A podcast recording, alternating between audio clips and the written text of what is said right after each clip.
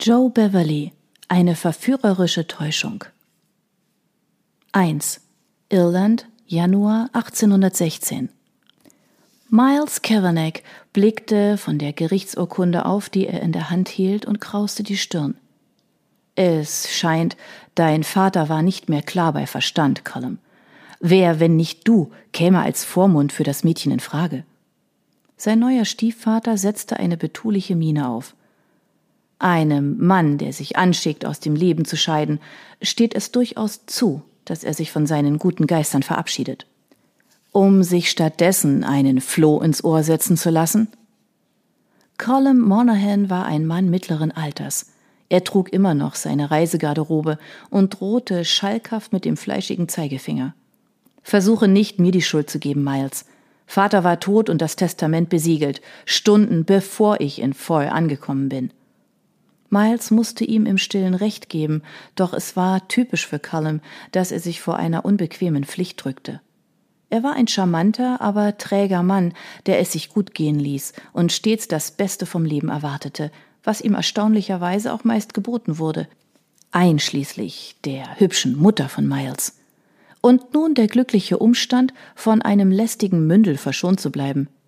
Er stand offenbar mit Kobolden im Bunde. Was zum Teufel mag in ihn gefahren sein? fragte Miles. Wie kann jemand, der im Vollbesitz seiner geistigen Kräfte ist, einem 25-Jährigen die Vormundschaft über seine Enkelin anvertrauen? Eine junge Frau von 20 Jahren. Oh, ich weiß es nicht. Dabei kennt er mich kaum. Mein lieber Junge, Vater ist außer Reichweite und es hat keinen Zweck, deine Wut an mir auszulassen. Miles raufte sich die Haare. Entschuldige, aber dass mir eine solche Bürde auferlegt wird, ist kaum zu ertragen. Ruhig, Blut. Es trifft dich am Ende noch selbst der Schlag, wenn du deine cholerische Art nicht im Zaum hältst. Oh, ich bin nicht cholerisch. Colum füllte zwei Gläser mit Weinbrand und reichte Miles eines davon. Alle Rothaarigen neigen zu Wutausbrüchen. Meine Haare sind nicht rot, und ich bin der ruhigsten einer. Miles öffnete die aufeinander gepressten Lippen, um einen Schluck aus seinem Glas zu nehmen. Es passt mir nicht, für eine junge Frau Verantwortung zu tragen.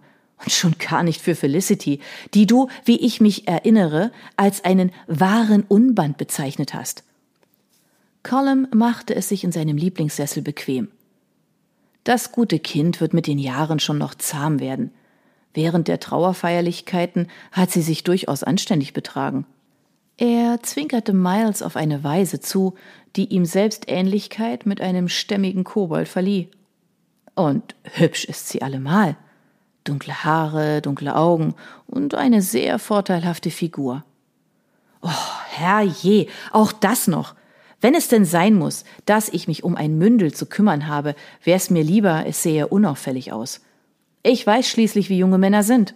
Oh, kein Zweifel, das weißt du, mein Junge. Callum schaute empor auf das prächtige Stuckwerk unter der Decke und lächelte. Übrigens, ihr fällt ein stattliches Erbe zu. Miles starrte ihn an. Ein Erbe? Dein Vater wird ihr doch nicht viel hinterlassen haben. Callum senkte seine hellen Augen. Oh, du vergisst ihren Großvater mütterlicherseits, Miles. In der Tat, an die Verwandtschaft der Nichte seines Stiefvaters hatte Miles nie einen Gedanken verschwendet, zumal er der Ansicht war, dass sie ihn nichts anging. Im vergangenen Sommer, kurz nach der Trauung seiner Mutter und Callum, war Miles mit dem glücklichen Paar nach Foy Hall gefahren, dem Familiensitz seines Stiefvaters. Felicity Monaghan hatte sich zu dieser Zeit in England aufgehalten, zu Besuch bei der Familie ihrer Mutter, von der ihr eine unverhoffte Erbschaft in Aussicht gestellt worden war. Ist dieses Erbe denn überhaupt der Rede wert? Callum kicherte vergnügt. Wenn ich daran denke, wie sich Vater aufgeregt hat über Patricks Brautwahl, hm, es passte ihm ganz und gar nicht, dass er die Tochter dieses Bergknappen aus Cumberland zur Frau wollte. Doch dann kaufte dieser Knappe seine eigenen Gruben und schürfte ein Vermögen daraus. Er hob sein Glas und prostete Miles zu. Zwanzigtausend im Jahr, mein Junge. Zwanzigtausend? Eine gute Partie, die kleine Felicity. Ein Unband, erinnerte Miles und nahm einen stärkenden Schluck Weinbrand zu sich. Zwanzigtausend. Sein eigenes Einkommen war deutlich geringer. Hölle und Verdammnis. Sämtliche Erbschleicher Europas würden diese Mädchen nachstellen. Wäre seiner Mutter nicht auf den abwegigen Einfall gekommen, noch einmal zu heiraten, hätte er die Monahans nie kennengelernt und der ganze Ärger wäre ihm erspart geblieben. Beruhige dich, mein Junge. Wer Pferde liebt wie du, sollte es doch zu schätzen wissen, wenn ein Füllen Feuer hat. Oh, zum Henker, Callum. Wir sprechen über eine Frau, nicht über eine Stute. Oh, am Ende sind sich alle gleich, antwortete Callum und zwinkerte verschmitzt mit den Augen. Miles schenkte sich neu ein. Es behagte ihm nicht, einen Stiefvater zu haben, und dass dieser an seiner Mutter ganz offenbar ein recht sinnliches Vergnügen hatte, stellte seine Duldsamkeit auf eine allzu große Probe. Die beiden berührten sich ständig und warfen einander Blicke zu, die Bände sprachen. Auch am helllichten Tag, und nicht selten zogen sie sich dann unter irgendeinem Vorwand eilig zurück. Anständig war ein solches Verhalten wahrhaftig nicht. Seine Mutter aber schien glücklich zu sein, und darum behielt Miles seine Meinung für sich. Er war froh, bald aufbrechen und nach England reisen zu können, und hoffte, dass sich der Überschwang des frisch verheirateten Paares bei seiner Rückkehr gelegt haben würde und die beiden ein Verhalten an den Tag legten, das ihrem Alter angemessen war falls es denn zu der Reise tatsächlich noch kommen sollte. Unglücklicherweise hatte er sich im Oktober, ausgerechnet kurz vor Eröffnung der Jagdsaison, das Schultergelenk ausgekugelt, woran er immer noch laborierte. Nicht in den Shires zu sein und jagen zu können, stieß ihm bitter auf, doch er hatte sich seiner Mutter gefügt, die verlangte, dass er zu Hause blieb und seine Genesung nicht dadurch gefährdete, dass er eines seiner Rassepferde zu bändigen versuchte.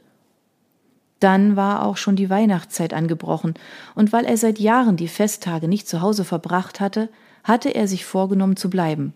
Und nun, da er endlich abreisen wollte, wurde ihm dies vorgelegt. Zu dumm, dass du noch nicht verheiratet bist, mein Junge, sagte Callum. Wenn du eine Frau hättest, würde sie sich um das Mädchen kümmern können. Ich habe aber keine Frau, ja, nicht einmal die Absicht zu heiraten. Ich bin noch nicht bereit, mich häuslich niederzulassen. Aber, aber, sagte Colum, du bist der Erbe der Kilgoran und trägst als solcher Verantwortung.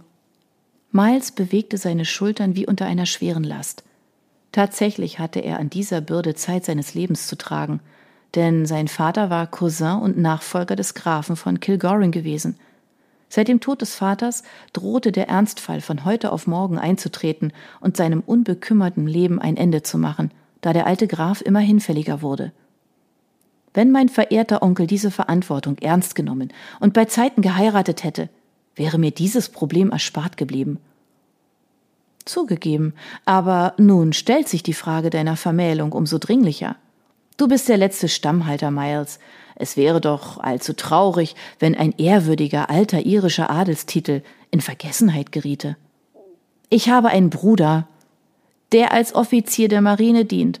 Unter einer gesicherten Existenz stelle ich mir etwas anderes vor.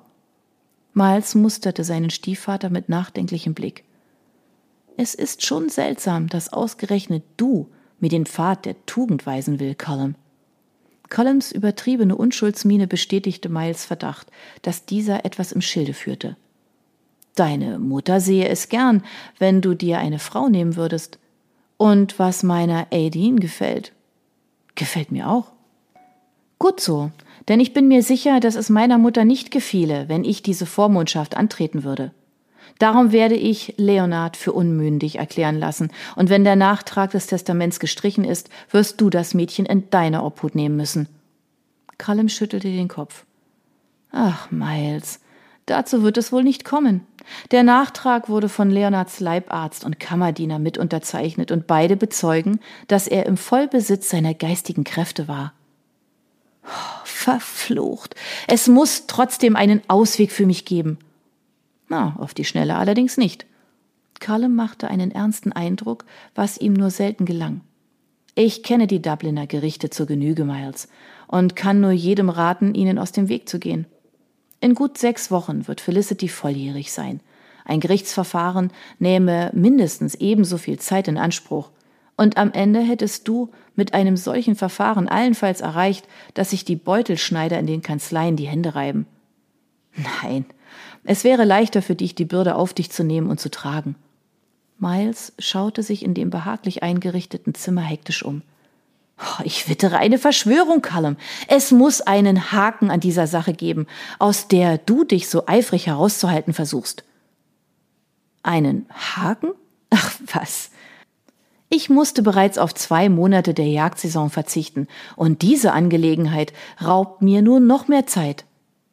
Es war nicht meine Schuld, dass du dir fast den Arm abgerissen hast, Miles. Im Gegenteil. Habe ich dir nicht schon vor Monaten gesagt, dieses störrische Pferd zum Schlachter zu bringen? Banshee hat Qualitäten, die ich nicht verschwendet wissen möchte. Leider sind meine anderen Pferde in Melton. Darum sitze ich hier fest. Wie dem auch sei, falls ich doch noch dazu bereit sein sollte, die Vormundschaft zu übernehmen, will ich das Mädchen vorher wenigstens gesehen haben. Oh, gewiss. Mehr wird auch nicht von dir verlangt werden. Es scheint, sie fühlt sich wohl in Foy Hall und sie versteht sich gut mit meiner Schwester Annie. Felicity lässt sich durch einen Dubliner Anwalt vertreten und hat zwei Treuhänder, die ihr Vermögen verwalten. In diesem Moment betrat Miles Mutter, Lady Aideen Monaghan, das Zimmer, wie immer mit strahlenden Augen, heiterem Lächeln und sprühend vor Energie.